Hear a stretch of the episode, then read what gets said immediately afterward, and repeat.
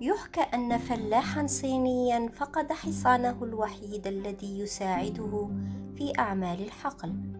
فجاء إليه جيرانه في العشية يواسونه في مصيبته قائلين أي مصيبة حلت بك؟ هز الفلاح رأسه قائلا ربما من يدري. في اليوم التالي رجع الحصان إلى صاحبه ومعه ستة جياد برية. أدخلها الفلاح إلى حظيرته فجاء إليه الجيران يهنئونه قائلين أي خير أصابك؟ هز الفلاح رأسه قائلا ربما من يدري. في اليوم الثالث عمد الابن الوحيد للفلاح إلى أحد الجياد البرية فأسرجه عنوة واعتلى صهوته. ولكن الجواد الجامح رماه عن ظهره فوقع أرضا وكسرت ساقه.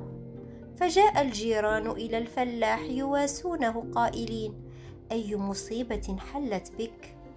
فهز الفلاح رأسه كذلك قائلا ربما من يدري.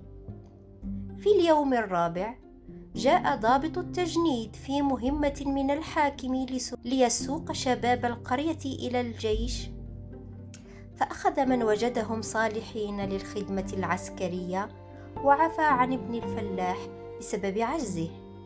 فجاء الجيران إلى الفلاح يهنئونه قائلين أي خير أصابك؟ فهز الفلاح رأسه قائلا ربما من يدري. العبرة نعم من يدري. وصدق ابن عطاء الله الإسكندري حيث يقول ربما أعطاك فمنعك وربما منعك فأعطاك.